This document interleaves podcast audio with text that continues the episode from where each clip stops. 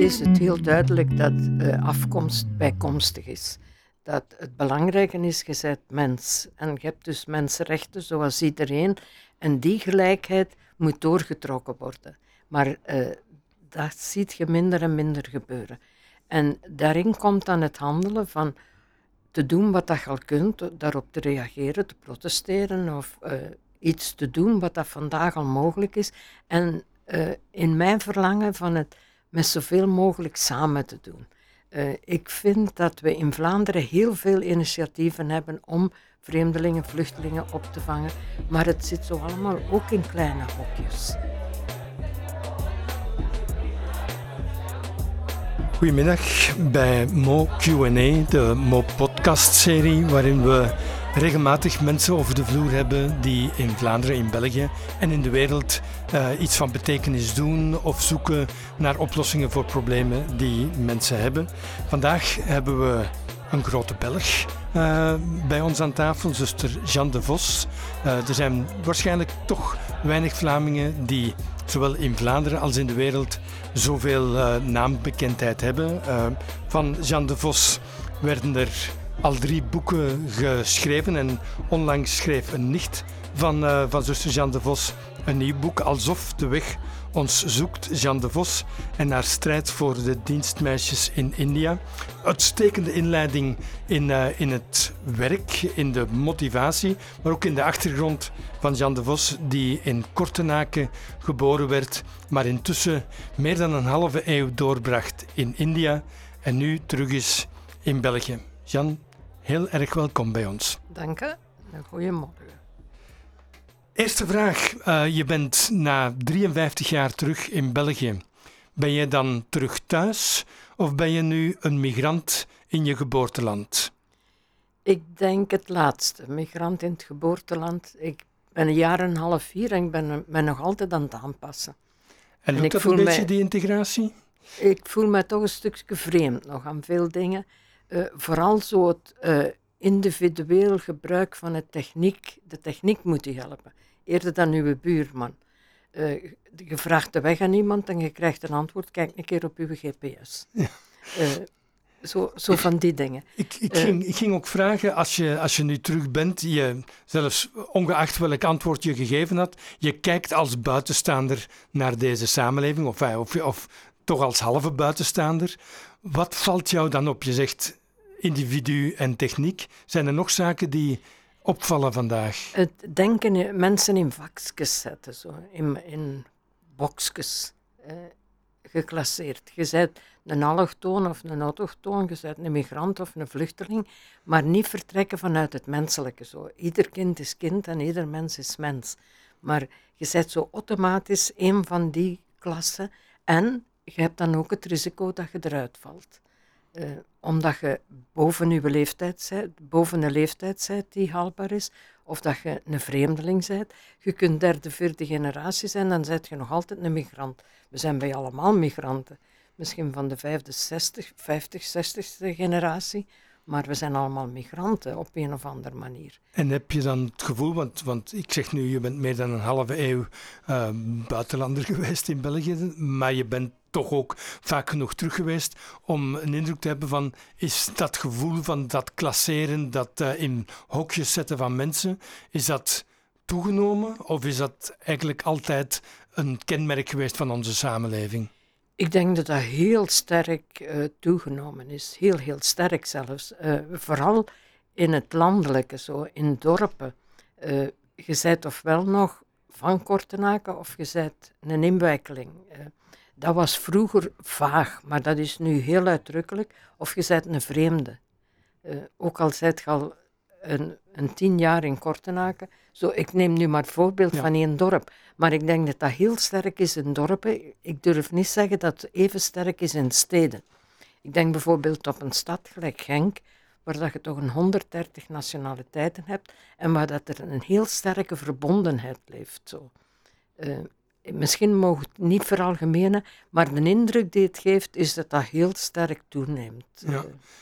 je bent vroeger geschoold en eigenlijk heb je altijd je werk uh, gedaan. Uh, daar komen we straks uitgebreider op terug. Maar volgens de categorieën, de benadering, de methodiek van Cardijn. Zien, oordelen, handelen.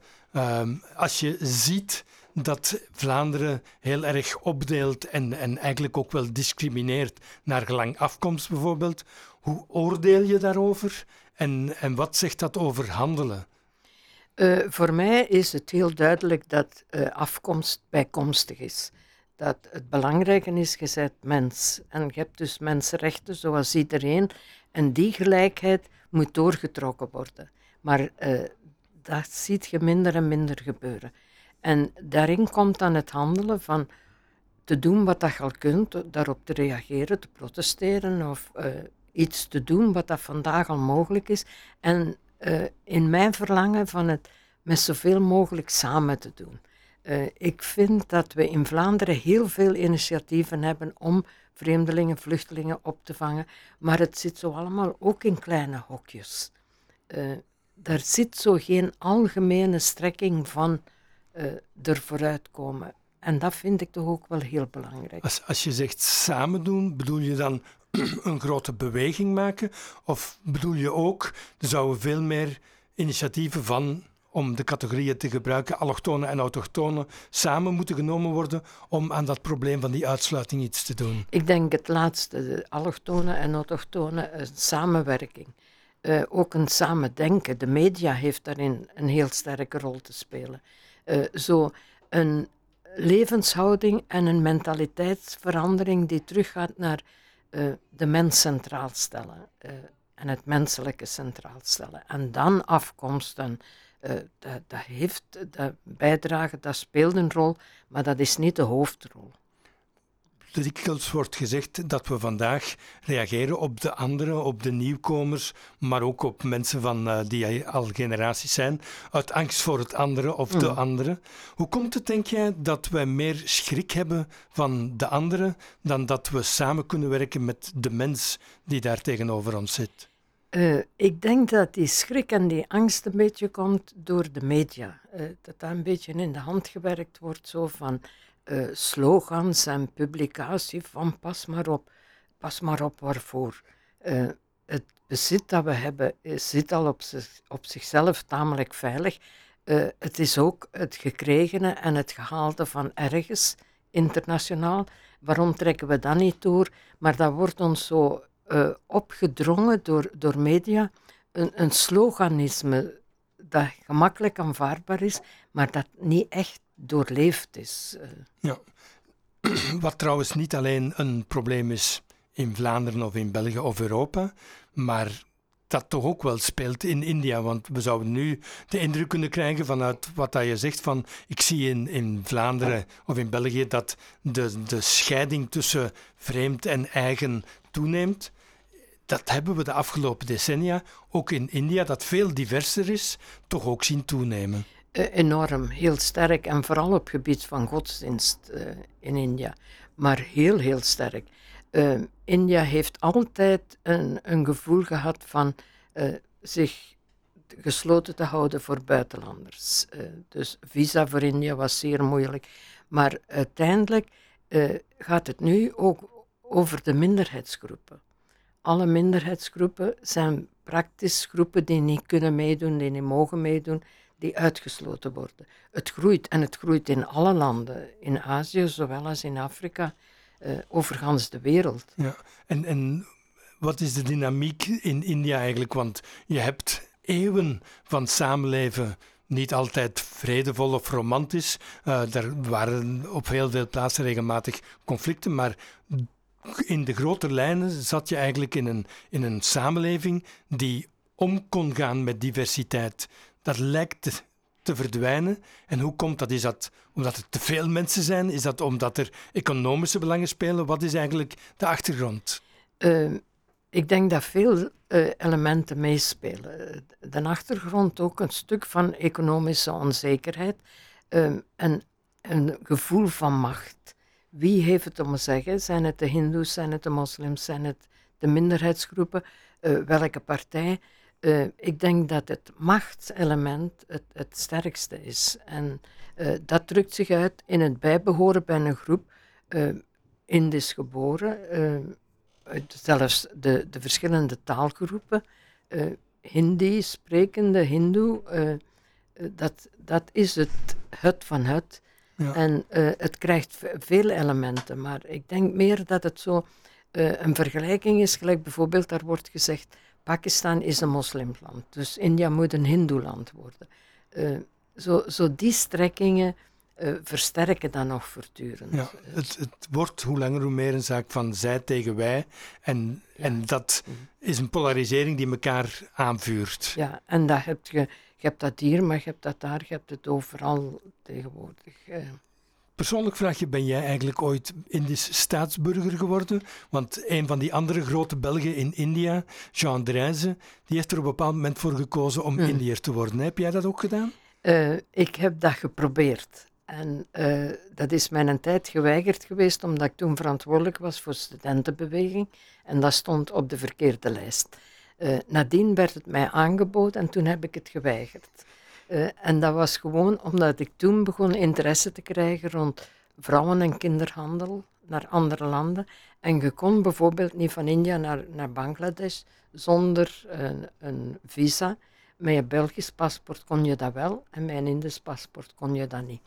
En ik heb dan gekozen, uh, ook een beetje omwille van, van die, die uiterlijke dingen, maar ook een beetje innerlijk zo mijn verlangen van Indische nationaliteit was zo echt het gevoel van Indiër samen met de Indiërs. Uh, en dat zijt je toch niet. In uw manier van denken, wij zijn veel logischer, uh, wij zijn veel minder gevoelsmatig vanuit de gut level. Uh, dan zeg je op den duur, ja, of dat je nu die nationaliteit hebt of niet, je moet aanvaarden dat je eigenlijk geen Indisch geboren bent. Ja, maar het heeft jou nooit een probleem opgeleverd om terug te kunnen gaan naar India. Want dat is dan vaak uh, de reden waarom dat mensen het wel overwegen. Omdat India ook niet altijd even makkelijk is om hmm. activisten of NGO-medewerkers, christelijke missionarissen, om die toegang te geven. Eh, ze kunnen jou, bij wijze van spreken, toegang ontzeggen. Ze kunnen toegang ontzeggen en die, bedreiging is er altijd geweest. Uh, ik had wel het grote voordeel dat mijn opleiding, uh, vooral in mijn paspoort, was acupediste. En dat gaat rond gehandicapten en dat heeft een voorrang in India. Voor gehandicapten en voor melaatsheid kon je nog tamelijk gemakkelijk een visa krijgen. Voor andere dingen praktisch niet. Je bent bezig geweest samen met andere zusters rond de dovenschool. Mm. Uh, maar je hebt, en je hebt er net naar verwezen, je bent begonnen eigenlijk met het opzetten van een nationale studentenbeweging. Uh, daarna, en, en daarvan kennen de meeste mensen jou ook, ben je stilaan beginnen bouwen aan die beweging voor dienstmeisjes of voor huispersoneel, domestic workers in het, uh, in het Engels. Waarom ben je daarmee begonnen? Wat, wat heeft jou eigenlijk getriggerd om met dat thema aan de slag te gaan? Dat is een stukje gegroeid uit de vorige ervaringen. Gelijk bijvoorbeeld met de studentenbeweging. Dat was toen de radicale studentenbeweging, de jaren 68, 70. Daaruit is het de YSMD gegroeid, studentenbeweging voor uh, ontwikkelingssamenwerking, uh, voor development. En uh, dat waren groepen van afgestudeerden die als vrijwilliger gingen werken in oorlogsgebieden, overstroomde gebieden, tsunami, uh, cyclonen. En uh, in die situaties van rampen en geweld was het voor mij heel duidelijk dat vrouwen en kinderen altijd de grootste slachtoffers zijn. die moeten het leven voortzetten, die moeten een oplossing zoeken. En uh, daar groeide voor mij het sterk verlangen van iets te doen voor vrouwen. En dat was voor vrouwen zowel in de kerk als in de maatschappij. En uh, dan ging de keuze zo van, het moet zeker zijn voor de meest uitgeslotenen. En dat waren toen duidelijk drie groepen, dat was in de jaren tachtig, drie groepen uh, die toen nog in huidige slavernij zaten. Ook erkend door de Verenigde Naties. Dat waren de seksarbeiders, de gebonden arbeid en de huisarbeiders. En uh, ik ben eigenlijk begonnen met uh, seksarbeiders, maar uh, heel vlug ontdekt dat je daar mee te laat bent. Dat ze in de seksarbeid zitten, die, hebben geen, die kunnen niet terug. Die worden niet aangenomen in hun dorp, die kunnen meer terug naar de familie. En die hebben een emotioneel gevoel van thuishoren binnen die sector van seksarbeid. Uh, terwijl huisarbeiders, als je daarnaar luisterde, die maken hetzelfde mee, waren heel dikwijls gebonden arbeid, moesten leningen terugbetalen, waren seksueel zeer kwetsbaar en tot vandaag achter gesloten deuren, uh, ook zelfs hier in Vlaanderen, uh, en uh, stonden gans alleen. En dan is de keuze duidelijk gevallen op huisarbeiders. Ja. toen ik jou leerde kennen, echt, uh, dat is dit jaar 30 jaar geleden, uh, heb je mij meegenomen in toen nog Bombay, vandaag Mumbai, naar een aantal uh, appartementen waar meisjes aan het werk waren. dat betekende toch ook, en dat heeft mij altijd bezig gehouden, dat je tegelijkertijd werkte met die meisjes, met die jonge vrouwen in, in dat geval maar ook mocht binnenkomen van de werkgevers, van, van de families waarbij zij werkten. Was dat omdat jij een katholieke non was? Of was dat uh, om andere redenen? Nee, ik denk uh, met bezoekers. En jij was toen eigenlijk een bezoeker. Uh, kon je alleen maar bij de werkgevers die daarvoor open stonden de 1 tot 2 procent die positief waren. De andere moest je niet proberen, want daar kon je toch niet binnen. Daar kon ik zelfs niet binnen. Maar uh, je had er altijd van in het begin hebben wij werkgevers gehad die mee achter de beweging stonden. En als we dan iemand hadden die uh, op bezoek kwam, konden we daar naartoe. Dat gaf een beeld van wat dat er gebeurde met huisarbeiders, maar de echte situatie van uitbuiting en van uh, verkeerde behandeling en zo. Uh, daar kon je nooit meer binnen. Uh, wij, wij zijn ook beginnen werken voor uh, de werkgevers, omdat we dachten we moeten die achter ons krijgen. En als je die dan uitnodigde voor een vergadering, ja, dan kreeg je 1 of 2 procent van degenen die je uitgenodigd had. En dat waren juist degenen die je niet moest hebben, want dat waren degenen die meededen. Ja. En degene waarvoor dat je de vergadering had, daar had je niemand van. Die gingen daar natuurlijk niet naartoe komen. Is dat de reden waarom dat je uiteindelijk gekozen hebt in het opbouwen van die beweging voor een vakbondsmodel, wat, wat niet vanzelfsprekend is om het zacht uit te drukken, met, uh, met meisjes die vaak ongeletterd zijn, die individueel met een, in een totale machtsafhankelijkheid zitten ten opzichte van hun werkgever. Toch hebben jullie gekozen voor een beweging die in de richting ging van een vakbond. Dat is een stukje gegroeid uit de beweging. Van, um, na een tiental jaren waren wij al erop uit om een vakbond, maar wij konden geen vakbond beginnen omdat ze niet erkend waren als arbeiders. En het is maar met de ILO, Internationale Arbeidsorganisatie, de Conventie 189, waardig werk voor huisarbeiders, zijn zij uit slavernij naar uh, arbeidsbeweging gegroeid. En dan uh, heb je eigenlijk uh, dat verlangen van uh, de leiding moet in handen zijn van huisarbeiders en niet van de, degene die het steunen en willen. Een beetje de kardijnmethode, doet het eerst voor hen, doet het dan samen met hen en laat het hen doen, maar steunt hen. Uh, en, en dat is een beetje de stap geweest naar het vakbondsleven. Maar uh, ik moet eerlijk zeggen, ik heb daar ook nog veel in geleerd. Want ik dacht altijd zo, een secretaris die niet kan lezen of schrijven, dat gaat niet gaan. Maar zij hebben hun manier en zij vinden hun weg. Zij dicteren dat aan iemand die het op computer zet. Uh, die leest dat voor hen en zij verbeteren het samen. Het is een samenwerking. Uh, anders dan dat wij het zouden doen, uh, maar ze doen het. Zij kunnen een verslag geven van een half uur, duidelijk, zeer duidelijke leidraad. zo duidelijk dan ik met het papiertje, maar zij zonder papier zij hebben een alternatieve kennis opgebouwd vanuit hun, hun praktische situatie. En ik, ik ervaar dat met veel dingen. We hebben zo straattheaters opgebouwd in een tijd voor de Dalits. De Dalit-huisarbeiders uh, mogen niet het toilet gebruiken. Mogen Dalit ook zijn kastelozen, vaak beter. En die worden dus beschouwd als wat dat ze aanraken wordt onrein. Dus die mogen niet aan de tafel van de, de werkgever komen. Die mogen de trap niet gebruiken, die mogen de lift niet gebruiken, die mogen het toilet niet gebruiken. En wij hadden daar zo een ding van gelijkheid. Nu is er een van de leidsters, ze kan niet lezen of schrijven, ze heeft het derde studiejaar gedaan, ze kan haar naam nog schrijven. En ze heeft nu een ander theater opgebouwd, uh, iemand anders heeft het uitgeschreven en het wordt nu op veel plaatsen. En dat vertrekt vanuit, ik ben zo belangrijk, zegt ze. Stel je voor, in al de gebouwen waar dat ik werk, hebben ze een speciale trap gebouwd voor mij alleen. En een toilet voor mij alleen. En madame is naar de winkel gegaan om gerief voor mij te kopen.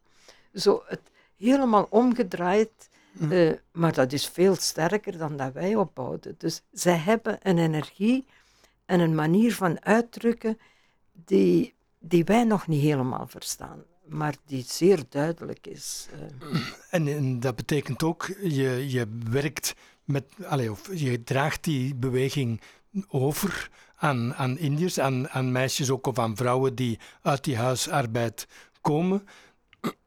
Hoe belangrijk was het om in, in de weg daar naartoe ook echt op wetgevend werk in te zetten? Want dat hebben jullie ook gedaan. Wij vonden dat heel belangrijk, omdat uh, je moet de maatschappij meekrijgen. Je kunt niet alleen met in een individueel geval loste het niet op. Uh, volgens de Wereldbank had India toen 92 miljoen huisarbeiders. Dus je moet een dekking hebben die wettelijk is, want anders moet je altijd van, van nul herbeginnen. En we hebben dat ervaren met de kinderarbeidswet. Die werd gestemd in 2006 met de dood van een kindje van tien. Uh, kregen we die wet heel, heel vlug gestemd, op, op een paar dagen tijd. En uh, zag je de kinderhandel voor huisarbeid, want kinderen worden gekocht en verkocht voor huisarbeid. Je zag dat naar beneden gaan.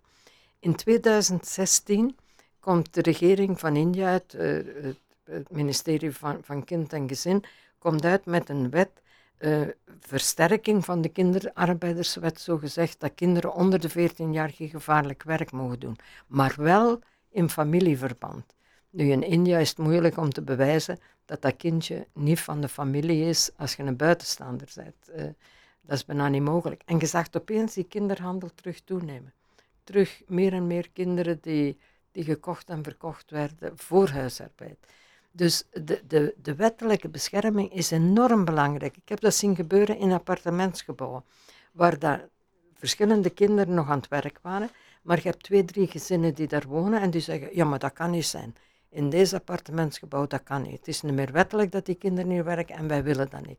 Dus je krijgt maatschappelijke steun uh, om die wetten toe te passen. Ook al doet de regering er nog niet veel voor, maar het begint te leven. En dat vind ik wel heel belangrijk. Ik vind het enorm belangrijk van te werken op alle terreinen. Zelfs de grote doorbraak van de beweging is het internationale geweest met de ILO, Internationale Arbeidsorganisatie, de erkenning van huisarbeid als waardig werk. Hoe belangrijk is, is in dat uh, geval de steun en de actieve medewerking geweest van Vlaamse of van Belgische NGO's? Enorm belangrijk. Uh, het toont de internationale kracht van uh, solidariteit, van internationale solidariteit. Neem bijvoorbeeld de samenwerking met ACV Voeding en Diensten vanuit België. Uh, dat is geen uh, alleenstaande financiële steun. Dat is ook een steun van uitwisseling, ervaringen, kennis en dat je zegt dat en dat is mogelijk. Dat heeft eigenlijk de grote doorbraak gegeven. En het wonder dat erin gebeurd is, wij hebben die vrijwilligers. De steun van hier maakt mogelijk dat zij werken en je krijgt de kracht van de armen. En dat vind ik belangrijk, want uh, de sterkte van de beweging is nog altijd niet de leiding. De sterkte is de, de vrouwen en de meisjes en de kinderen zelf. Vooral die kinderrechtenbeweging. Dat is fantastisch hoe dat die, die gastjes in participatie en deelneming uh, hun eigen waarde ontdekken hun eigen bijdrage, maar ook hun verantwoordelijkheid. En dat gaat nooit meer verloren. En die kinderrechtenbeweging, dat is de volgende stap, want je bent intussen niet meer echt piepjong, maar je bent niet uh, aan het stilzitten, je bent aan het bouwen aan een volgende stap, aan die kinderrechtenbeweging. Die kinderrechtenbeweging is eigenlijk begonnen door Christy, degene die nu de coördinatie doet. Indus, uh, advocaat en sociaal assistent. Maar uh, dat gaat rond kinderen die nog in arbeid zitten of de kinderen die als slachtoffer uit kinderhandel terugkomen en dus terug moeten herbeginnen. die hebben hun eigen scholing, omdat India halfdagen scholen heeft, ofwel morgen ofwel namiddag. En in de namiddag gaan die nog een beetje werken, soms om eten te hebben of zoiets. En s'avonds komen die naar coaching. En één keer op de week hebben die hun kinderparlement, waarin dat ze onder elkaar bespreken wat dat aangenaam is, wat dat moeilijk is, hoe dat ze elkaar kunnen helpen, wat, uh, wat dat zij belangrijk vinden, dat moet gedaan worden. Maar het bijzondere dat daarin groeit, is dat die kinderen nu zeggen, vroeger zouden die tegen mij gezegd hebben, wij mogen ook leren, want er is een onkel die dat betaalt, een studiebeurs. Nu is dat, wij mogen ook naar school, want dat is ons recht.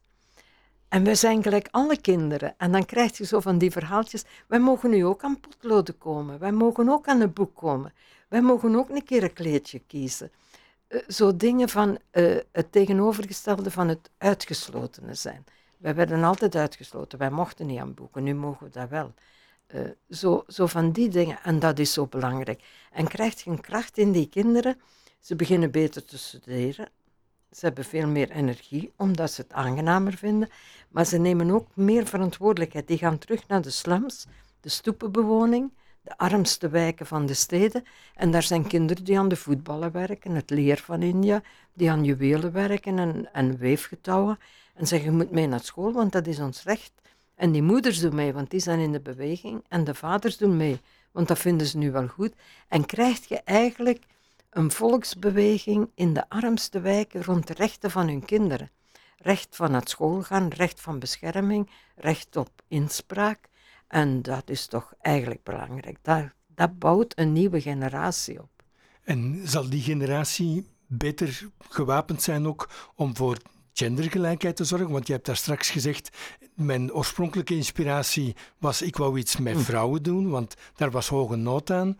Uh, zorgt die kinderrechtenbeweging ook voor een andere omgang met, het, met de verschillende positie van jongens en meisjes, mannen en vrouwen in Indië? Wel, uh, duidelijk vind ik. Uh, wij hechten natuurlijk veel belang aan de gelijkwaardigheid van de vrouw en medeverantwoordelijkheid van vrouwen, omdat er in, zowel in de kerk als in de maatschappij een grote bijdrage uh, ontbreekt, omdat de vrouwen niet tot hun recht komen. Maar dat werd gewoonlijk door de mannen niet aanvaard. Dat vonden ze een bedreiging. Terwijl nu dat het van de kinderen komt, vinden de mannen dat wel goed en doen mee. En krijg je een volks- en gemeenschapsbeweging uh, rond de rechten van hun kinderen. En dat is toch wel belovend, hoopvol. Wou, dat is de weg die ons ons zoekt. Ja, de, de hoop eh, overweegt heel vaak in, in jouw verhalen. Hoe vaak bots je dan op wanhoop als je bijvoorbeeld, om, om nog even bij die gendergelijkheid te blijven, vorige week was er opnieuw een gruwelijke verkrachting in Hyderabad. Er zijn dagelijks tientallen verkrachtingen in India, maar een aantal van hen halen zelfs de internationale media. Heb je dan nooit het gevoel van het, het lukt gewoon niet, het blijft altijd hetzelfde straatje? Uh, dat komt ertussen, zo van die gevoeligheden van waar zijn we toch mee bezig? We gaan het nooit halen. Maar uh, dat duurt zo'n tijdje totdat je terug een groep van die kinderen of een groep van die vrouwen, die kracht, uh, dat is een dynamiek die je terug meesleurt.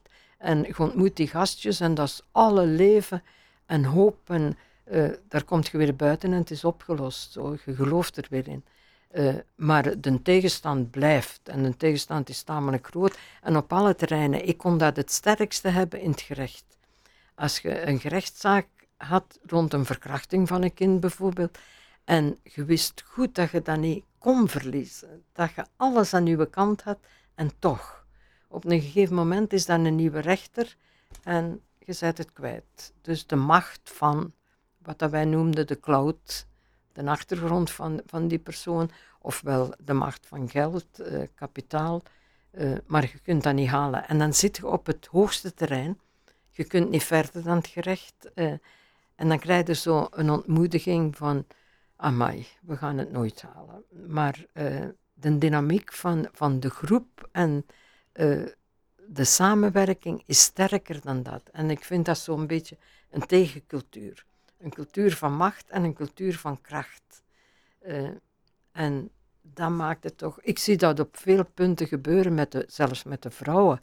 Ehm, als er iemand ontslaan wordt zonder dat er een reden is, en dat is dan gewoonlijk dat ze zeggen juwelendiefstal, dat wil zeggen iemand die verkracht is en die moet uit de weg geruimd worden voor de eer van de familie, dan hebben ons vrouwen een neiging van op een paar minuten staan ze met 30, 40 en dat groeit tot 100 voor die deur eh, om te bewijzen dat er iets gebeurd is dat niet kan.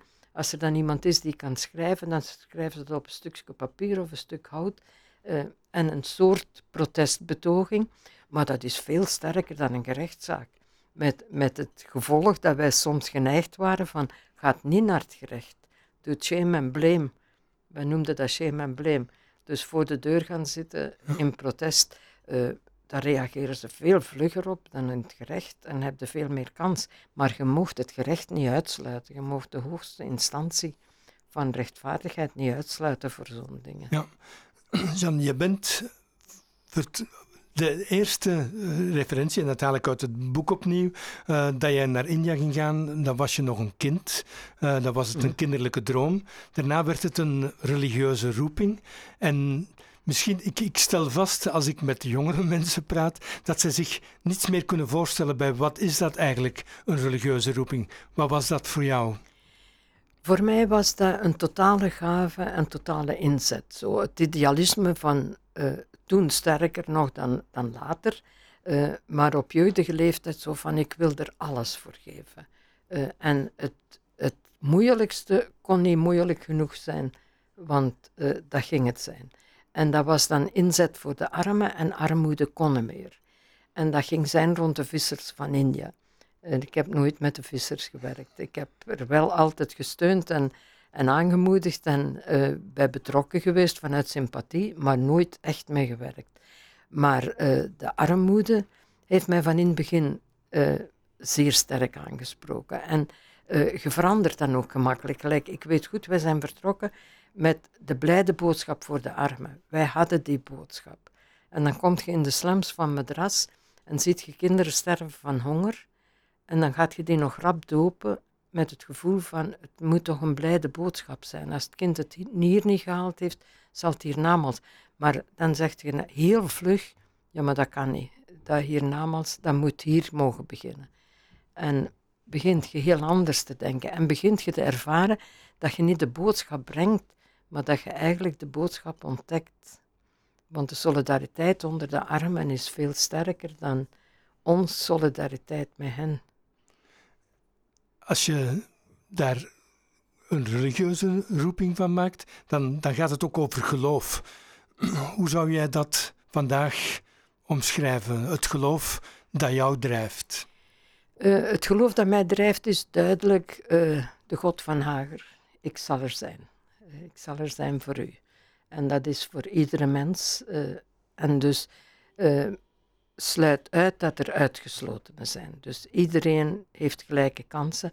Uh, het geloof in een God die begaan is met mensen. En dat is de kerstmis, de uh, Emmanuel, God met ons. Uh, het is eigenlijk met ons. Het is niet de God die in kerken en rituelen zit. Het is de God die begaan is met mensen. En vooral met de armen. En dan is Exodus 3 voor mij ik heb de nood van mijn volk gezien en gehoord en ik stuur u. Ook de aarzeling van Mozes, van wie ben ik maar en ik kan de taal niet goed en ik heb die excuus en die excuus. En eindigt weer, ga maar, ik zal er zijn. En het is dat voor mij, dat geloof. En ik moet eerlijk zeggen, in mijn ervaring in het werk op heel spannende, moeilijke momenten, dat je zegt, nu, nu is het einde. Uh, dat je niet weet wat doen, dan komt dat, allee, ik zal er zijn, waar zijt je? Uh, een andere vorm van wat dat wij vroeger schietgebedjes noemden, het zijn er andere. Ja. Uh, maar het geloof is heel sterk, is een draagkracht, absoluut. Naast het geloof is er de hoop. Wat, wat is hoop voor Jan de Vos vandaag? Ah, sterker nog dan geloof. Uh, de hoop van het zal lukken, we weten niet wanneer, maar het gaat komen. het vertrouwen en het geloof. En dat gaat weer samen met die God die zegt, ik zal er zijn.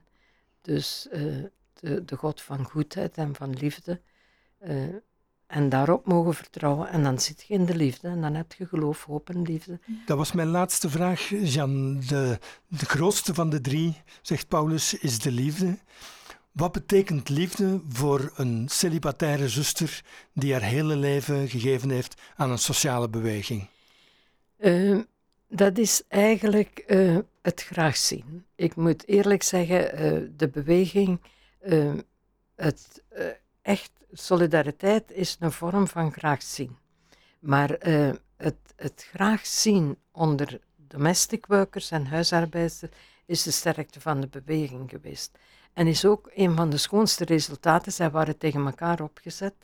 En van het moment dat ze elkaar begonnen te ontdekken als een naasten en we zijn gelijk op weg en samen doen, kreeg je een kracht van uh, samenwerking. En dat vind ik fantastisch. En in die zin kun je ze voor mij moeilijk scheiden. Geloof brengt ons naar hoop.